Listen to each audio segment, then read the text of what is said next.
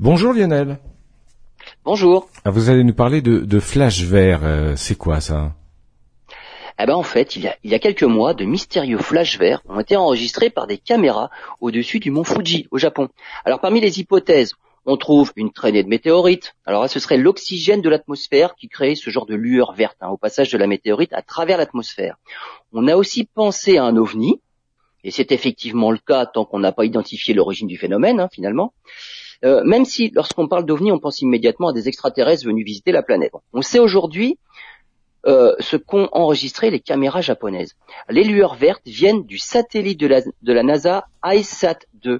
Ce satellite a été lancé en 2018 et c'est son laser vert qu'il peut tirer jusqu'à 10 000 fois par seconde qui permet de mesurer la hauteur de la glace, de l'eau ou du sol. Et ça permet aux scientifiques d'estimer la fonte des glaces en Antarctique ou au Groenland par exemple.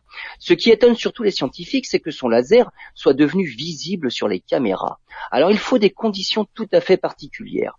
Une légère couche nuageuse, Hein, pour pouvoir diffuser le laser vert, sinon il est parfaitement invisible, et s'il n'y a pas trop de nuages, le laser est complètement absorbé. Et il faut de plus que les caméras qui ont été témoins du phénomène se trouvent juste au-dessous du satellite lorsqu'il est passé. Voilà l'énigme des flashs verts.